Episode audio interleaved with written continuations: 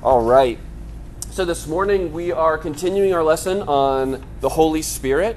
Uh, so on your notes, uh, we are in lesson 19. So we are getting to like the very uh, the very end. So we have uh, we have come a long ways, you could say. Uh, so I'm going to be wrapping up our ch- uh, chapter nine on the Spirit and the body. Then Pastor Des has got um, the next two weeks regarding um, spiritual gifts and the Holy Spirit. And then I'm going to wrap up with uh, one on the, uh, the Spirit and uh, the future and what we think about with the new heavens and new earth.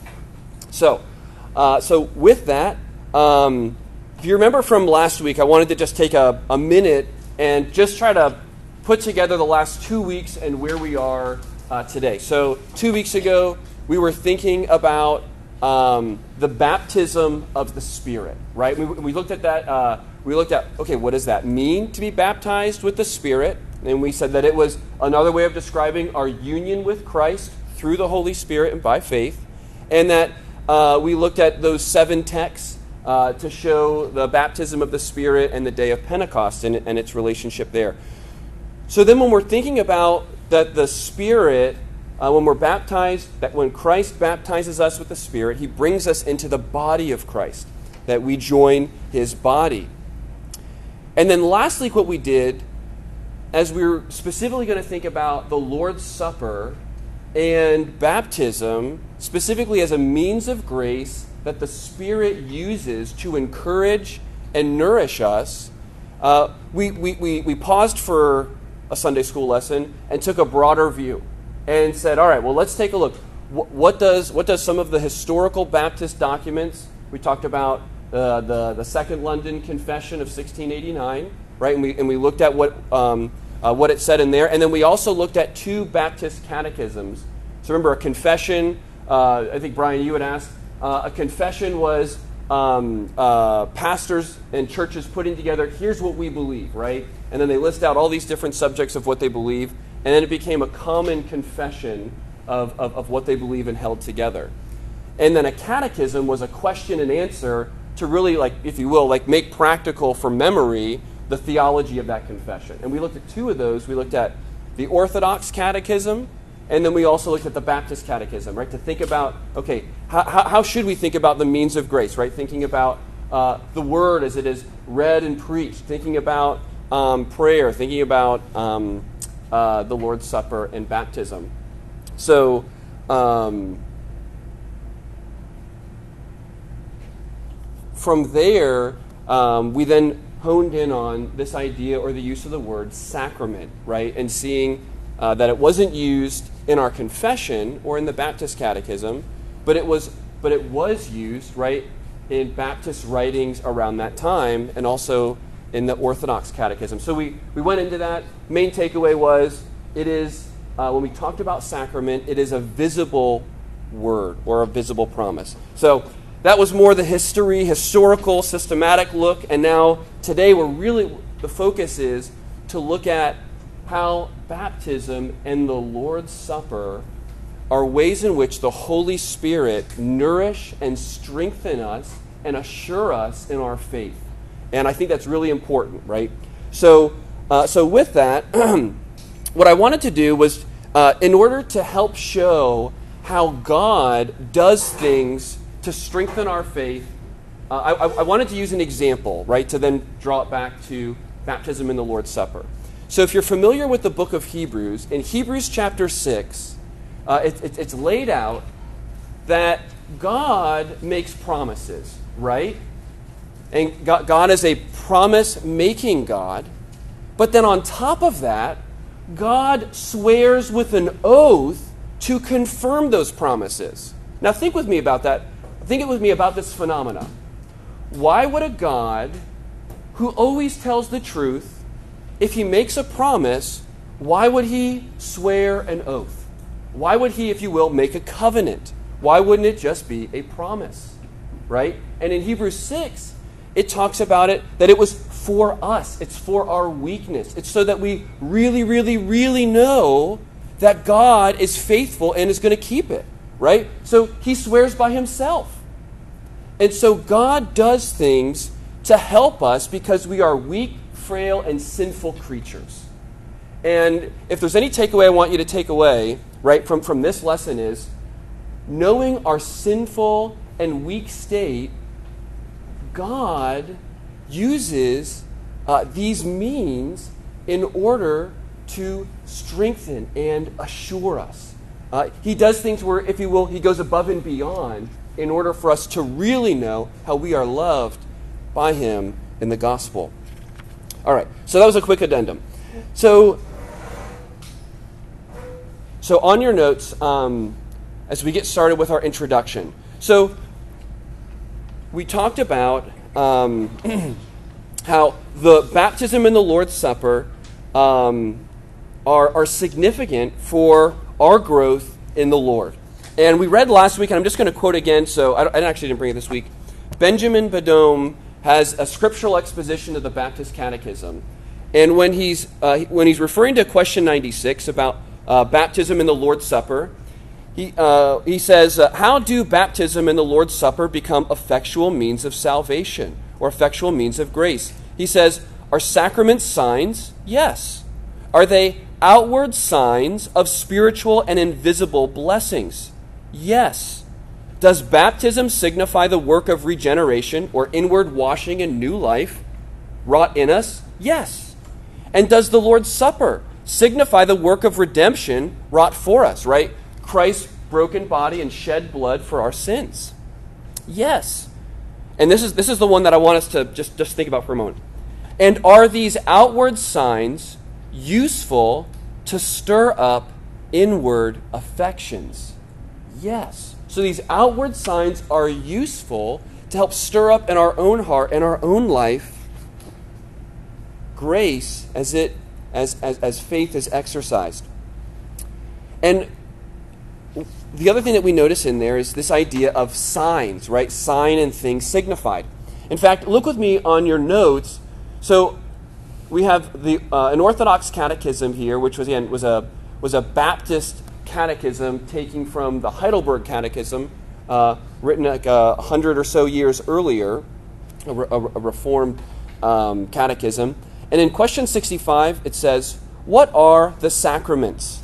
Answer They are sacred signs and seals, and notice this, set before our eyes, and ordained of God for this purpose, that he may declare and confirm by them the promise of his gospel to us to this that he gives freely remission of sins and life everlasting to everyone in particular who believes in the sacrifice of Christ, which he accomplished once for all upon the cross. So I want you to notice this. Sign, if you want to you know, circle or underline, actually, I already underlined it for you, but signs and seals uh, that use our eyes. We made that contrast last week between listening with our ears and then something being made visible with our eyes. And it's designed for this purpose to declare and confirm and assure us through these signs, through these seals of his promise to us. And Richard Barcellos, he gives a helpful analogy thinking about, when we think about signs, what should we think about, right? So if you want, think about a road sign, right? And you're driving on the road, you're not in Orlando, and it says Orlando, 15 miles, right? Is that sign Orlando? No, right? It's a sign to Orlando. It's not the actual place. So, in the same way, we have a sign and then we have the thing signified. The sign is not the thing signified, it's just pointing to it, right? It's got the resemblance and pointing to it. And then a seal, so right, we're thinking about sign and seal, thinking about baptism and the Lord's Supper as a sign and seal. A seal in the Bible is something that is placed on something else, right? And normally we think of this whether it's uh, literal or figurative. And it is to confirm possession and authenticity. Uh, th- think a letter, right, that's put in an, in, in an envelope. And then you fold the envelope, and then you take um, wax that's melted and you, you drip it on the envelope and then you take your seal and you press it so that way you, the recipient knows who it's from and it's been authenticated, right? They, they know who it belonged to, right? And in the same way, That's what God does, right? God is making it clear to the recipient his seal. So, how, how should we think about baptism and the Lord's Supper as ways in which we grow and are nourished, or, or that are uh, means or instruments that God uses to give grace to us and strengthen us? Well, um, last week we, we, we uh, had quoted um, an article from Steve Weaver where he talks about William Kiffin, who was one of those who helped uh, construct the Second London Confession of Faith, uh, the, the 1689. And he says, Kiffin described baptism as the sacrament of spiritual birth and the Lord's Supper as the sacrament of spiritual nourishment and growth by which believers are spiritually fed. So think about baptism was like the, the entrance, right? And then the Lord's Supper is this, uh, this, this meal, this continuing nourishing meal, right? That, that we are to benefit by. So, uh, on your notes under, under baptism. So, I believe it is important that when we think of baptism, we should, we, it should be thought of primarily for the recipient, for the one being baptized. And Sam Waldron, uh, in his book on baptism, makes a, makes a very accurate statement. He says, This is so because baptism is a covenantal transaction or ceremony between God and the individual. The several scriptural examples of baptism occurring in a private setting require this understanding of its significance. Right? So think with me for a second. Um, uh, he cites uh, uh, two examples from the book of Acts. He, he cites the Ethiopian eunuch, right, who was baptized not in the setting of a church, but who was baptized, right, on, on the road while Philip was with him. Or think with me of the Philippian jailer who was bapt, ba- baptized in prison, right? It was not in a church setting. But again, what it's emphasizing is that baptism, while, while it is a statement to the church and a statement to the world, its primary significance is intended for the individual recipient, to the party or the individual baptized. And look with me on your notes. So um, I quoted section one, and, and uh, actually, just a quick pause. Uh, Norm mentioned it would be helpful to cite some resources. So, what I've done is on the back, I have cited some resources for additional reading or, or, or to take a look. So, thank you, Norm, for the feedback. I always appreciate it. But one of the things that I put on there is the 1689, and just to read through those sections related to the um, uh, uh, baptism in the Lord's Supper, chapters 28 through 30. But I want to read uh, chapter 29 on baptism and the first paragraph. If I could have a volunteer read on your notes um, paragraph 1. I say paragraph, it's only a sentence, so don't be. Uh, yeah, Matt. Baptism is an ordinance of the New Testament ordained by Jesus Christ to be unto the party baptized a sign of his fellowship with him in his death and resurrection, of his being engrafted into him, of remission of sins, and of giving up into, that is, of submitting themselves to God through Jesus Christ to live and walk in newness of life. Excellent, thank you. So, when we think of baptism, right, and we, and we look at this definition here in 29.1, baptism is two things. Baptism is God's covenant commitment to me in a visible form, right, of my union with Christ, and it is also my oath and allegiance back to God in visible expression, right? And, and that's where the confession says of submitting themselves to God to live and, and walk in newness of life. In other words, baptism is a visible symbol of the good news, the gospel of Jesus Christ, and its reception by faith. And not only is it a sign, but it is also God's visible seal that is meant to assure and comfort me of God's grace in Christ. The sign is pointing to the reality, and the seal is God confirming the spiritual reality. Now, what are those things that are signified and sealed to us to be uh, reminders? So, first, on your notes, it is a sign and seal of our union with Christ. Turn with me to Romans chapter 6. And I know we have spent a lot of time in this Sunday school in Romans chapter 6. And that is a good thing. Yes. Because Romans chapter 6 is very, very helpful when we think about this. So, Romans chapter 6. And if I can have a volunteer read verses 3 through 5. Oh. Romans 6, 3 to 5. Do you not know that all of us who have been baptized into Christ Jesus were baptized into his death? We were buried, therefore, with him by baptism into death, in order that, just as Christ was raised from the dead by the glory of the Father, we too might walk in newness of life. For if we have been united with him in a death like his, we shall certainly be united with him in a resurrection like his. Okay, excellent. And as much as I'd love to just let's just go ex- exposit this text and spend 30 minutes here, we're not going to do that. So, um, but we did get some time in a previous lesson uh, that I encourage you. Uh, it's always a good um, reminder. So, when we think about Romans chapter 6, that baptism is a sign and seal of our spiritual baptism uh, with the Holy Spirit. It is a sign of our union with Christ through the Spirit. Right? And, and, and, and, we talked about this. When we think of Romans 6, it not only refers to when it says that we've been baptized, right, in, in verse 3, like, you know, uh, do you not know that all of us who have been baptized into Christ Jesus, what it's talking about is spirit baptism that is reflected in water baptism, right? We, we should think of it in that holistic picture between the two of them. The sign, water baptism, and the thing signified, spirit baptism or union with Christ. So then let's think, think with me for a minute about how this is a means of grace. So, in two ways.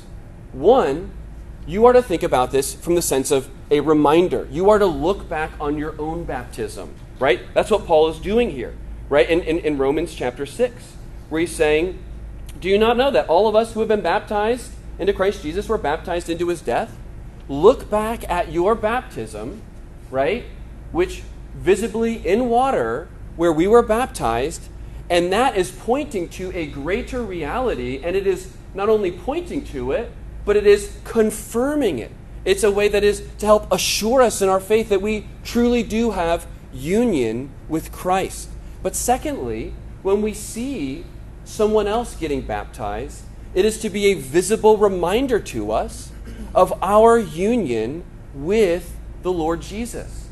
And his promises have been kept, and that we are one in him, that we are no longer in Adam under our condemned state in him, but that we are in Christ and have union and eternal life in him. So it is to be a picture that the Spirit uses to internalize by faith and strengthen us of his promise to us of who we are in him.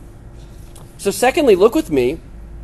It is also a sign and seal of the forgiveness of sins or the washing away of sins. Turn with me to Acts chapter 22. So, you know, one, one, one book over. And while you're turning there, I'm just going to read a passage and then we're going to look at Acts 22 together. As you're turning to Acts 22, verse 16, I'm going to read Ephesians 1 7, where it talks about our union with Christ and forgiveness. It says, In Him, that's in Christ, we have redemption through His blood, the forgiveness of our trespasses, according to the riches of His grace. So we see this relationship of our union to Christ and the forgiveness that we have in Him. But as, as, as you've turned now to Acts 22, can I have a volunteer read verse 16? Acts 22, 16.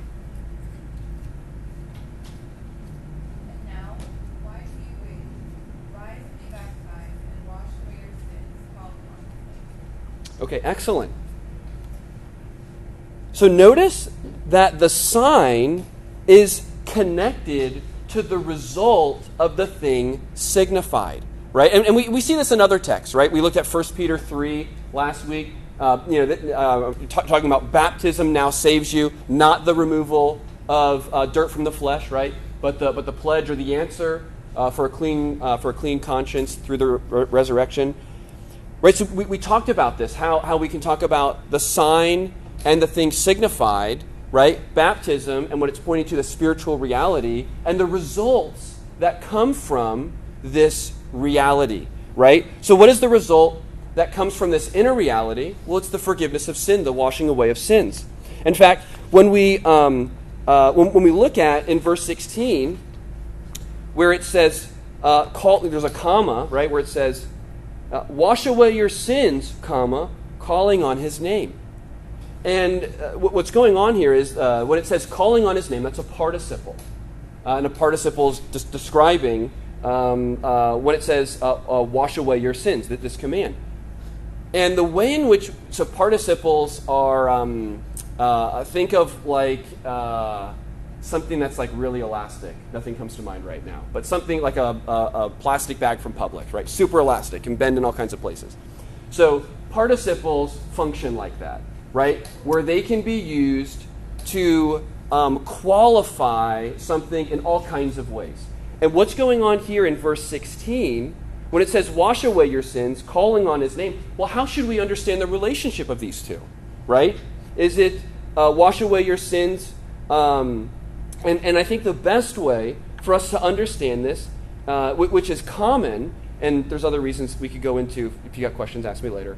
Uh, when it says wash away your sins, it should be understood instrumentally. Now, what does that mean? Well, just insert, uh, instead of the comma, insert the word by. So let me, let me read it with you.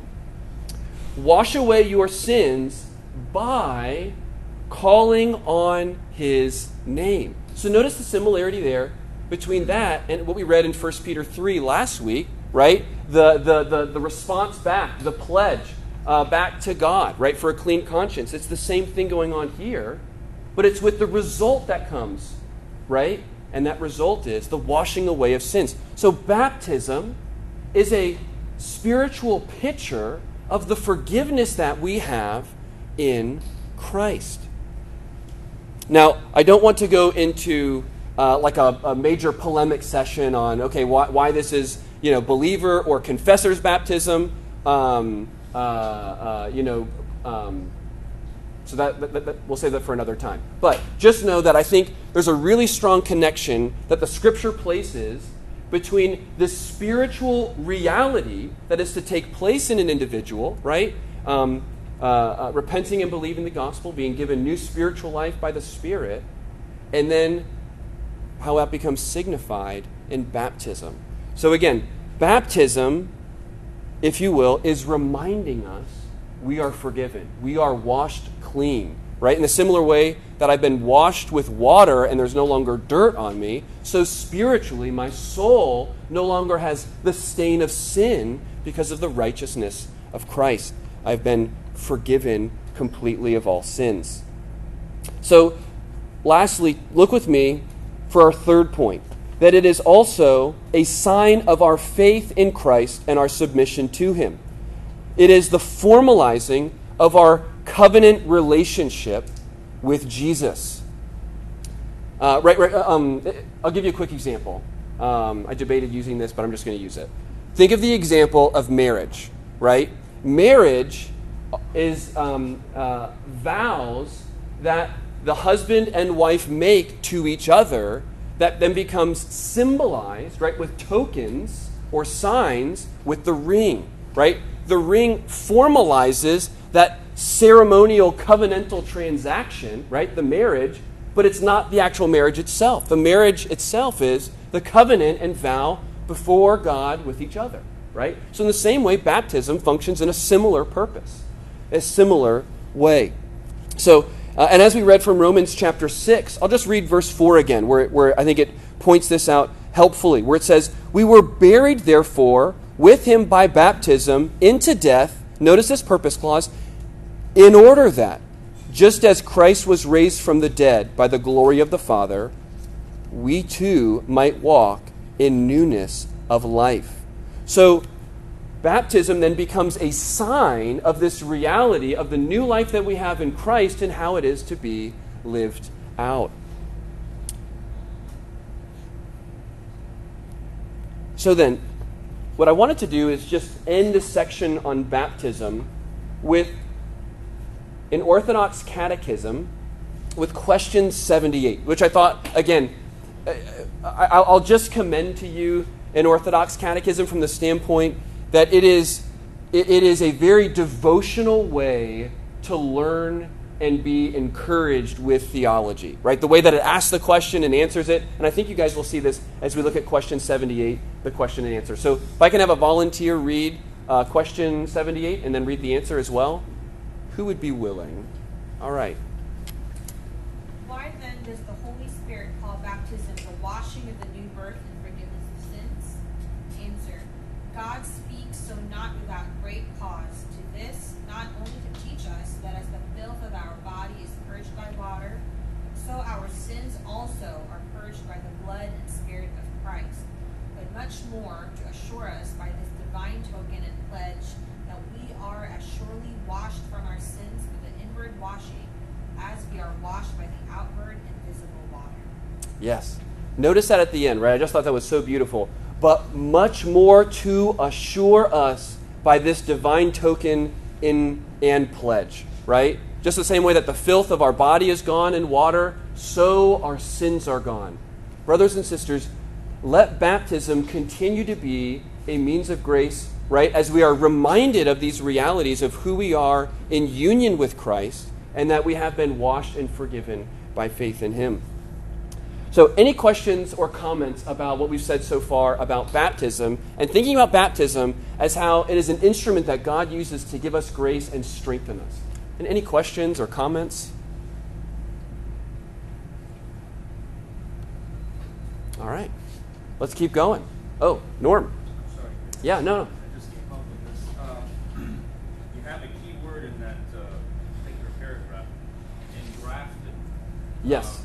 Uh, I was privileged years ago to work on a, uh, uh, a grape farm, and uh, I saw up close and personal what a vine looks like, what the branches are, and there is an incredible phenomenon taking Hmm. is when they do put a graft of a branch,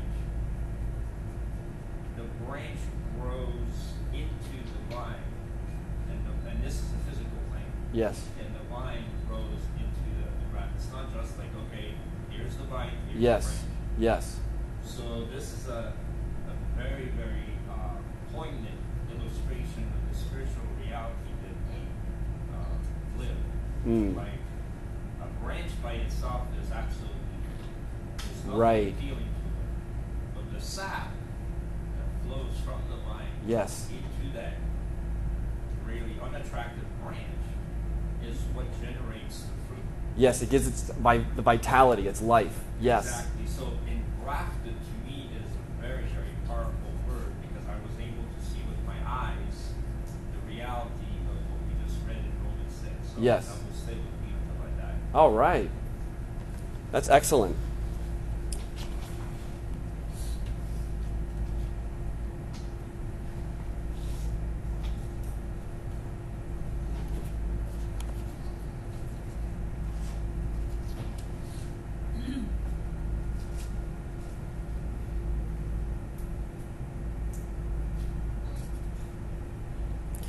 So now on your notes, if you will, we can go to the next page on the Lord's Supper. And as you're turning there, I just wanted to say this, uh, this, this last piece about baptism, but specifically thinking about the means of grace and how it relates to the Holy Spirit. That, and I thought, so Ferguson captured this in his book, and I thought he captured it really well. That um, not only does the Spirit of Christ affect these inward spiritual realities, right? Like, how, how are we brought into union with Christ? It's through the Spirit, right? As He uh, unites us to Christ by faith. Um, so He not only affects these inward spiritual realities, but then He gives us this outward external sign to help us understand how we are in Christ and He in us, right? So it's like He's giving us this picture. He's like, okay, people, we are thick and dull. And sometimes things don't sit in quickly or immediately, right? Where it's like, oh, I just picked that up like immediately, right? Um, unfortunately, that, that as much as we want that to be the case, right? That's the ideal. It's, it's, it's generally uh, not, not as fast as we want it. And so he's giving us this outward picture. So it's like, oh, yes, that's the spiritual reality of what I have experienced, right? And I think that is a really beautiful thing because what it does is it helps us to get our eyes off ourselves, right? H- how do we become nourished and strengthened and assured? It's not by looking at ourselves because we see a lot of sinful patterns and inconsistencies and weaknesses, right? It gets our eyes back onto the one who promised to us and made, made, made a covenant uh, uh, um, that, that we get to participate in through Christ. So, the Holy Spirit not only does this inward work, but then also helps us to connect this external outward work and to bring it home and to strengthen us. So, now uh, on to the Lord's Supper. So, now as we consider the Lord's Supper, right, as, as, um, as if you will, the, the, the other sacrament in comparison to, to baptism, or, or a visible ordinance, it is a channel or means of God's grace to us through the Holy Spirit. Right? Like we said earlier, right? Um, uh, we, have, we have spiritual birth, and that's what uh, baptism pictured, and then uh, Lord's Supper pictures spiritual nourishment and growth by which we are spiritually fed. And as much as uh, I, I, wish we had time just to like give more of a historical background to the Lord's Supper and some of the different views, uh, we're not going to be able to do that. Instead, what I wanted to do or, or focus on with the time that we have remaining is for us to think about how is the Lord's Supper a means of grace to us? How does the Lord use the Lord's Supper to strengthen, assure, and confirm us, confirm our faith? So there, there, there's two aspects that I want to bring out here on your notes. So the first is symbolic memorial or by symbolic remembrance. So turn with me to the book of 1 Corinthians.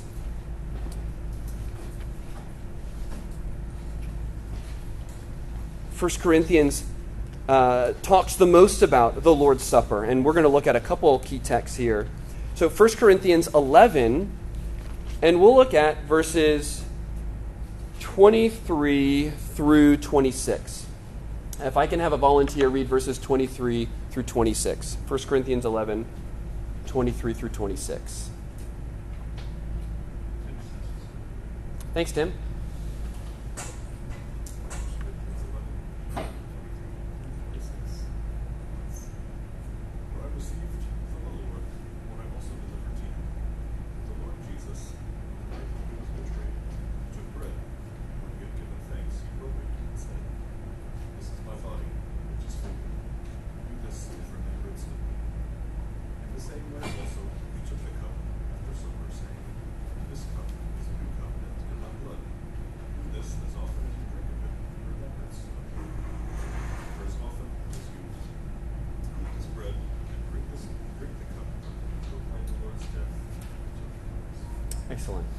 So notice this, right? Like it says in verse 24 do this in remembrance of me. Or in verse 25 do this as you often drink it in remembrance of me.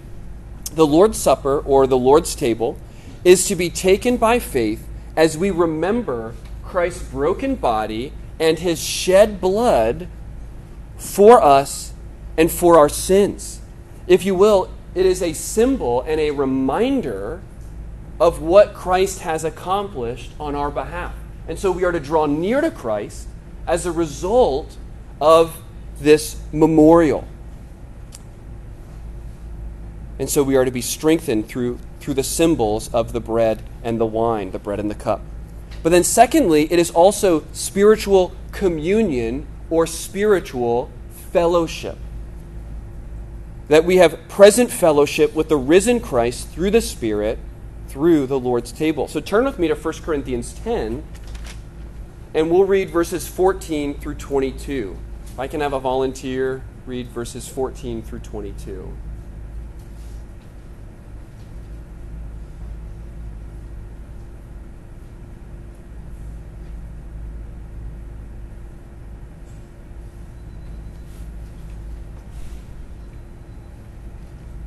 Therefore, my beloved, 1 Corinthians 10, 14 through 22? Yes. Right? Okay. Therefore, my beloved, flee from idolatry. I speak as to sensible people. Judge for yourselves what I say. The cup of blessing that we bless, is it not a participation in the blood of Christ? The bread that we break, is it not a participation in the body of Christ? Because there is one bread, we who are many are one body, for we all partake of the one bread. Consider the people of Israel. Are not those who eat the sacrifices participants in the altar? What do I imply then? That food offered to idols is anything, or that an idol is anything? No. I imply that what pagans sacrifice they offer to demons and not to God. I do not want you to be participants with demons. You cannot drink the cup of the Lord and the cup of demons. You cannot partake of the table of the Lord and the table of demons. Shall we provoke the Lord to jealousy? Are we stronger than he? Excellent. So notice with me in verse 16 is it not a participation in the blood of Christ? And then the end of verse 16 uh, is it not a participation in the body of Christ? And then notice with me in verse 18 um, consider the people of Israel are not those who eat the sacrifices participants in the altar. And then scroll down to verse 20, the end of verse 20. I do not want you to be participants with demons. In verse 21, you cannot drink the cup of the Lord and the cup of demons. You cannot partake of the table of the Lord and the table of demons. Paul is using the background of the sacrificial meal and Passover, and the one to whom the meal is sacrificed to, whether it's God or idols, it is with that one that you also have fellowship with or communion with.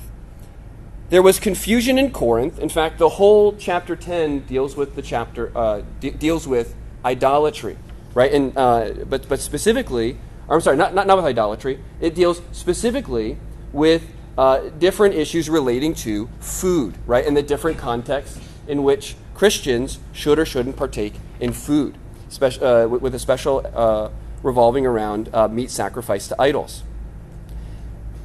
And in verses 14 through 22, there was confusion in Corinth, and some of the strong Christians thought they could go on to a pagan sacrifice and eat the sacrificial meal and it not be an issue. Paul is correcting this, right? In verse 14, he calls it idolatry. You can't do both, right? In verse 21, it's one or the other. Instead, Christians are to partake of the Christian sacrificial meal, which is the true Passover meal, the Lord's Supper. Now, uh, again, in this meal, it is not as though Christ is sacrificed in the Lord's Supper, right? That's the Roman Catholic misunderstanding. But it is a meal, right, that is related to the sacrifice of what Christ has accomplished, right, when we think of Passover, right, as, as an example. In this meal, we commune and fellowship with the risen Christ and partake of his benefits of salvation through the Holy Spirit and faith. So in verse 16, where the, the cup and the bread are symbols by which the Holy Spirit and uh, uh, through faith, we, and then I'm going to use a couple translations. In the New King James says, we commune, or in the ESV, we participate, or in the New American Standard Translation, we share in Christ at the Lord's table with all of his benefits, right? We share in his broken body and his shed blood. In other words, in the meal, we are receiving from Christ presently his benefits for us by faith. And it is through the Holy Spirit that we are brought into communion or fellowship with the risen Christ himself and are thereby nourished in faith or strengthened in faith. In like manner to the Lord feeding us, right? If you were to think of it, feeding us and giving us bread and the wine and strengthening us physically, our bodies feeling stronger, right? If you were really parched or your body uh, felt very weak, in the same way that food does that, so through the symbols or signs, Christ is spiritually feeding us through the Holy Spirit by himself and all of his benefits that come from his broken body and from his shed blood. Now let's slow down for a minute. right, when we think about the Lord's Supper as a means of grace, one of the things that we can feel or sense is we can sense our own weakness, we can sense our inconsistency in our Christian walk, we can sense our own hypocrisy, or at times feel the weight of our sin, right, or guilt. Uh, this, is, this is a reality of living in the already and the not yet, right? Where we're, in one sense, already with Christ, in another sense, not yet. And these can be discouraging, right? These, these, these can, they, they can put a weight on the Christian life, right? And, and we can sense a distance between us and the Lord, right? In, in different times. Well, how does that relate to the Lord's Supper when we think about these discouragements, struggles, and difficulty? How does that relate to the Spirit and the Lord's Supper? Well, brothers and sisters, I believe that it has everything to do with the Lord's Supper. Because the Lord's Supper is one of the ways in which the Lord strengthens, assures, and comforts us. That we truly are partakers of Christ and all of his benefits, right? All of it. Christ's broken body for us, right? Shed blood for us, sins paid for, right? Because the discouragement we feel is man, is God really going to keep up his promise? I feel the weight of my sins. I feel, I feel the weight of my weaknesses, right? Will the Lord continue to be with me, right? And the Lord's Supper is this confirmation of his promise of all that Jesus has bought for us, right?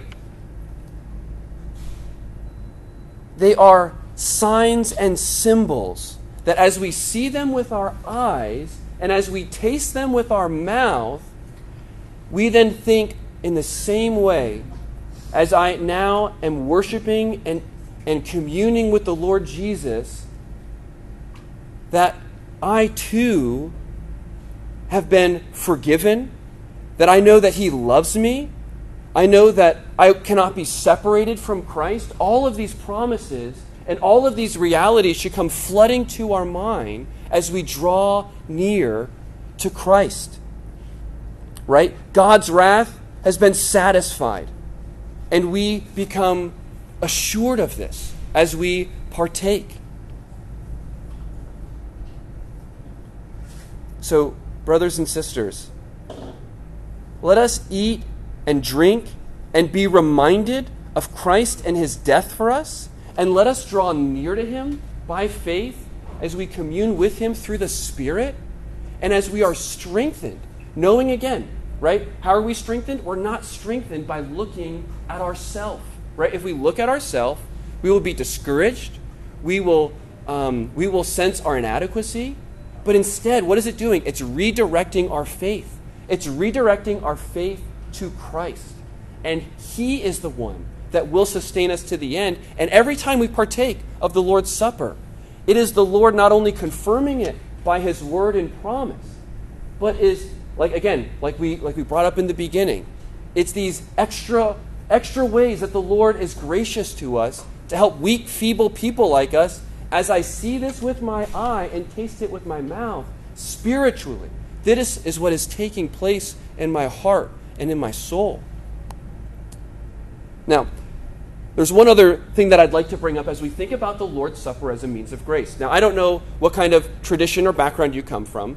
Uh, um, uh, I, I, can say, um, after becoming a Christian, there were times where I really struggled to take the Lord's Supper because I saw the Lord's Supper in a way that was so introspective, right? Where it's like, okay, well, do I, um, what, what's going on with every sin in my heart? And I'd feel the weight of every sin in my heart. And then think, well, I don't know if I've, if I've truly repented of all these, right? Have I, have I truly repented of, of, of this or that? And then I think, man, I, I do not want judgment on myself, right? And the Lord's Supper, in a, in a weird way, was almost this um, uh, wh- where I would abstain from the Lord's Supper because I was afraid that I had not repented of enough of my sins and that there'd be some kind of judgment, right? And while I think it is good and proper for us when we look at 1 Corinthians 11 to know that we are to not partake of the Lord's Supper while we are uh, at odds and in conflict with a brother, right, or a sister. The, but the Lord's Supper, right, is meant to be taken by us because we are always living in a life of repentance, right? We will never have repented enough, right, in, in a sense, to become worthy partakers because that's part of what the supper is to do, part of what the Lord's table is to do, is to strengthen us. It is for us to be assured and strengthened. Now, again, I'm not saying that a profane or irreligious person or someone who's not believing in Jesus should partake of the Lord's Supper. That's, that's not what I'm saying. But what I'm, what I'm cautioning us from is that we will miss out on the Lord's Supper as a means of grace to our life when the Lord's Supper becomes almost primarily a means of introspection and we, in, in effect, cancel out or in practice miss Christ because we're so busy looking at ourselves, right? So, again, take that uh, in, in, in a way in which that the, the Lord's Supper is not to draw you inward, but it's to draw you away from yourself. And that is how your faith is strengthened because you see how great a Savior you have.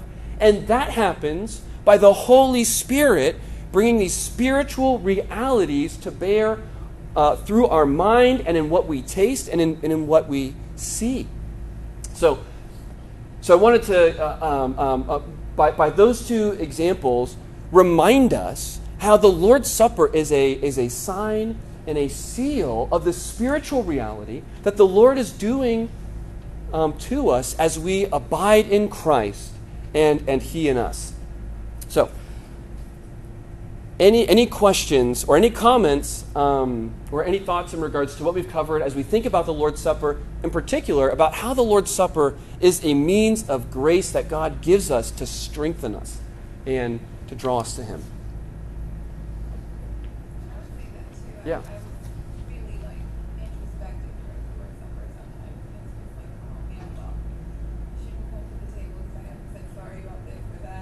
Yes.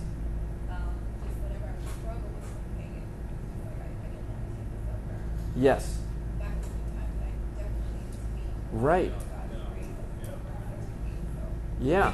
Yeah, it's like, it's like, you know, you need to be assured, like, no, you are forgiven. Come and take, right? And then let your faith be nourished. Like, no, Christ stands for me. He's not condemned me. He's not letting go of me, right? And this is, this is like, hey, like, you know, for us, week in, week out, this is like, okay, let that come, come to bear to mind. Yeah, I remember in, in one sense, the, the Lord's Supper was like, in, in one sense, I didn't want to take it. You know, where you're just like, it, and, and that was unhealthy, right? Because you're like, oh man, I just, I don't, I don't know, you know? And that's not the way it's intended. It's, it's intended to strengthen us.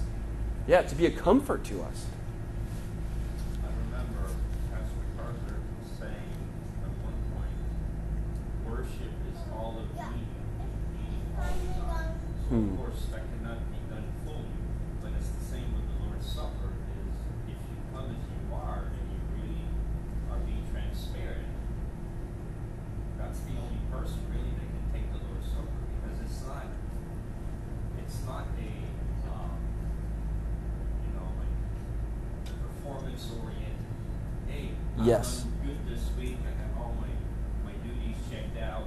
I can go to the Lord's Right, right, right, All right. areas. Yes. But also the opposite is when we're so down on ourselves, then like you said, the focus is not on the Lord Yes. giving us his bread. Yes. It's on us. So that's also arrogance in, in, in, a, in another way.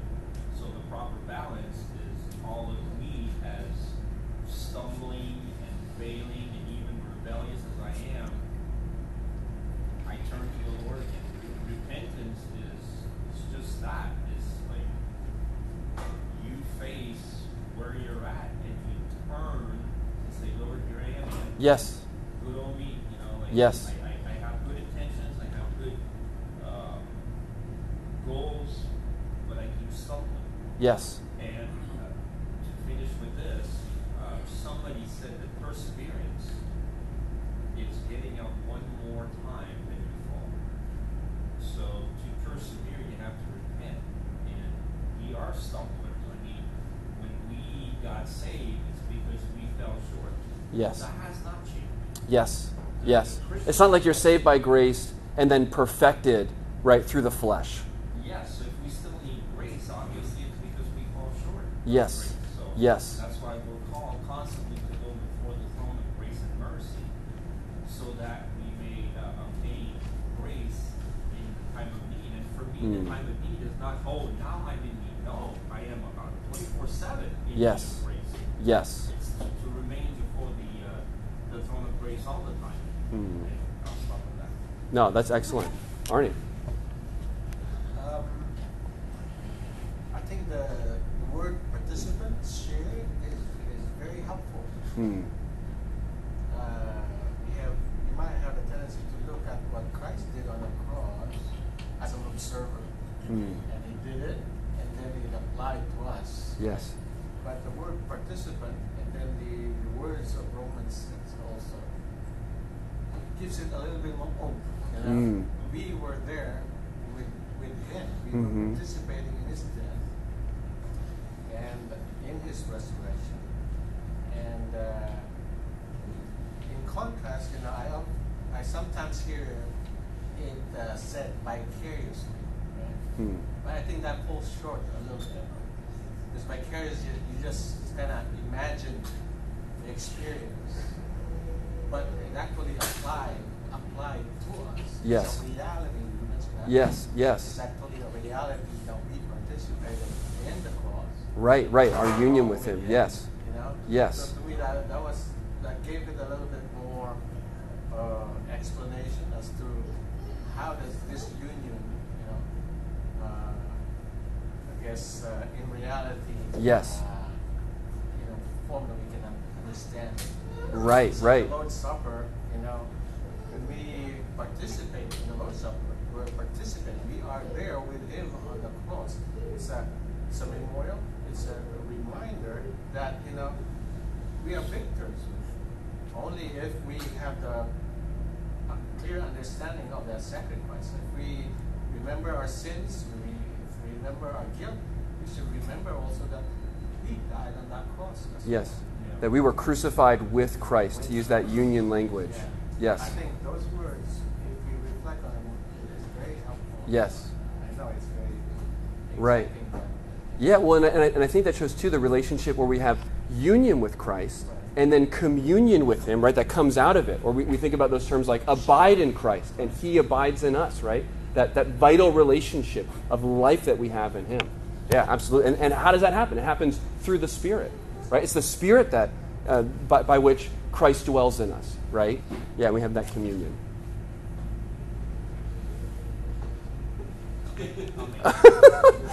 Don't make me regret it, Norm. to be thought of as Christ's invitation, come into union with me. Yeah, or, or, or maybe not come from a, like entrance, but continue, right? Continue and be nourished in this communion, right? Yeah, let this be strengthened. Yeah, exactly, exactly. Yeah. Well, um, all I want to show you guys. So again, I put some resources on there. There are some really helpful resources, and I also put the Second London Confession, where it talks about uh, the Lord's Supper, and then, and again, I, I know I've said an Orthodox Catechism a couple times. I just love what it said on question seventy nine, and again, because it's meant to be devotional and how it functions as this sign to remind us and to strengthen us, right, and to make this comparison that we'll have even greater assurance of what God has done for us in Christ. So let's go ahead, we'll pray, and then, and then we'll be dismissed.